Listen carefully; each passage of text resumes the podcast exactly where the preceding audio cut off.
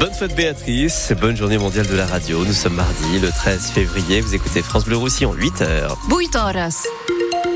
Shannon Marini, une grande journée ensoleillée hein, pour aujourd'hui sur les PO. Oui, pas un nuage ni euh, une goutte de pluie selon Météo France.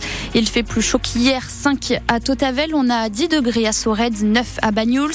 Et puis cet après-midi, ça grimpe, 18 au thermomètre à Perpignan, 18 aussi à Serré. C'est 5 degrés de plus que les normales de saison. Shannon, les agriculteurs sud-catalans de nouveau mobilisés aujourd'hui. Oui, et comme mardi dernier, les opérations escargot, blocage annoncé dans toute la province pourraient avoir des conséquences sur nos routes pour éviter les bouchons monstres de la semaine dernière sur l'autoroute A9 et sur la départementale 900 qui l'allonge. La préfecture, Stéphanie Mora, a pris les devants avec des mesures depuis 7 heures ce matin et jusqu'à 10 heures demain.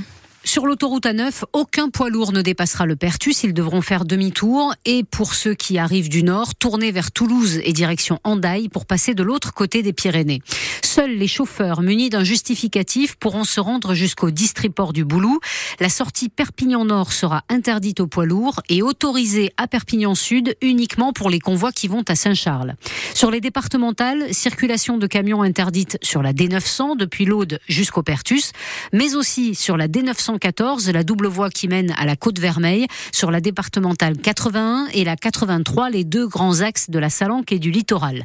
La raison de ces mesures strictes, eh bien, le principal syndicat agricole au sud, Union des Pagesus, prévoit des blocages et des opérations escargots entre Gérone et Figueres, des convois de tracteurs sur l'AP7 et la Nationale 2, des actions qui vont s'ajouter à un blocus de Mercabarna, le marché de fruits et légumes de Barcelone, et un blocus également du port de Tarragone. Voilà, vous l'avez compris. Si vous pouvez éviter un déplacement en Catalogne du Sud jusqu'à demain, c'est pour le mieux. Bon, pour l'instant, Sébastien, on regarde oui, plutôt calme, nos hein, écrans, je, mais je regarde à l'instant. c'est calme. Malgré les difficultés habituelles aux entrées de Perpignan qui sont en plus discrètes en cette période de vacances, pour l'instant ça va.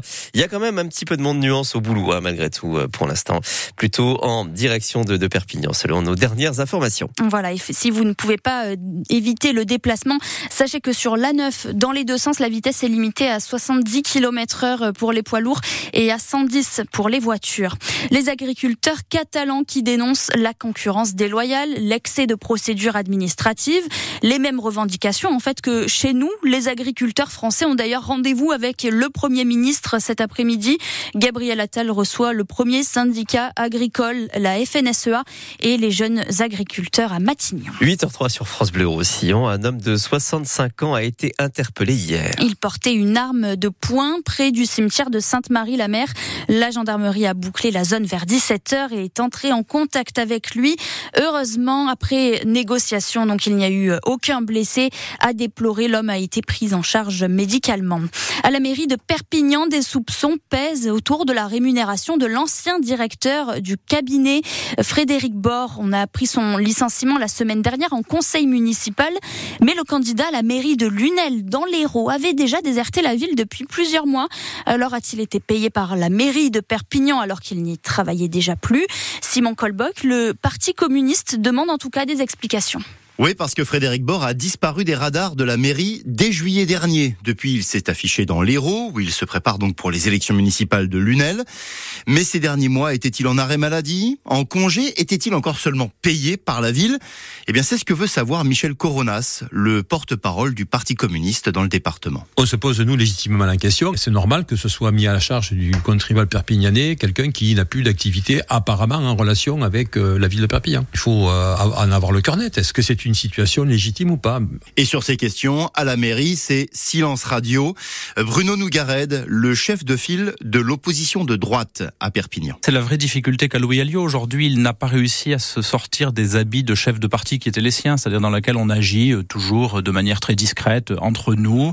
Euh, aujourd'hui, il est maire d'une collectivité et il n'arrive pas à rentrer dans ce cadre de transparence qui est aujourd'hui exigé des élus vis-à-vis -vis de leur gestion. Bruno Nougared explique aussi, document à l'appui, que les dix plus gros revenus de la mairie ont augmenté de près de 20% depuis l'élection de Louis Alliot. Le maire, lui, n'a pas souhaité répondre à nos questions, mais il nous a écrit à propos de Frédéric Bord, aucun souci, l'ancien directeur de cabinet lui non plus n'a pas souhaité nous répondre. Voilà, le Parti communiste qui demande donc à la justice de se pencher sur les fiches de paix de Frédéric Bord. Vous retrouvez euh, les détails euh, sur notre site France Bleu Roussillon. Théo Fournet, For, Fornet, pardon, le joueur de rugby à 7, a lu sa preuve de Jeux Olympiques, sélectionné depuis deux ans en équipe de France. Il a de quoi espérer. Les Bleus sont d'ailleurs parmi les meilleures nations du monde et visent une médaille. Vous entendrez Théo Fornet dans une demi-heure à 8h30. Avis aux fans, Shannon, la nouvelle saison de Colanta démarre ce soir sur TF1. Oui, on retrouve les Philippines et Denis Brognard. Parmi les 38 000 candidatures reçues par la production, 20 ont été retenues, dont celle de deux Catalans. Steve, 34 ans, enfin sélectionné après avoir postulé 40, 14 fois. Et Ricky, 23 ans, assistant d'éducation, ceinture noire de karaté. Et c'est un aboutissement pour euh, le Perpignanais. Quand j'étais petit, euh, je disais à ma mère, à ma grand-mère, un jour je ferai Colanta. J'aimerais me mettre en difficulté. Et il n'y a que dans Colanta qu'on peut se mettre en difficulté. Potentiellement dormir sous la pluie, euh, rester 40 jours sans manger, euh, dormir dehors. Euh. Moi, je suis quelqu'un quand même d'assez posé dans la vie de tous les jours, sport individuel, tout ça. Donc, euh, on sait que dans Colanta, potentiellement, c'est une équipe euh, d'entrée de jeu. Donc, bah, il faut faire une cohésion d'équipe, écouter les autres. Et les alliances, les stratégies, donc euh, ouais, c'est on découvre un petit peu à être menteur, euh, stratège. euh. Je me suis vraiment découvert dans, dans ce jeu euh, et rien que ça, c'est une très très grosse fierté. Toute ma vie, je pourrais dire, j'ai fait Colanta. Quand je savais que j'étais pris, je me suis dit, ok, là tu vas faire Colanta, c'est extraordinaire. Peu importe où tu vas dans l'aventure, t'as fait Colanta. Rien que ça, c'est magique. Voilà, une grosse fierté pour euh, Ricky, ce Perpignanais. Et on lui souhaite euh, bien sûr bon courage. On suivra ses aventures. Donc à partir de ce soir sur TF1, 21h, avec euh, une nouveauté cette saison, de nouveaux colliers d'immunité en jeu.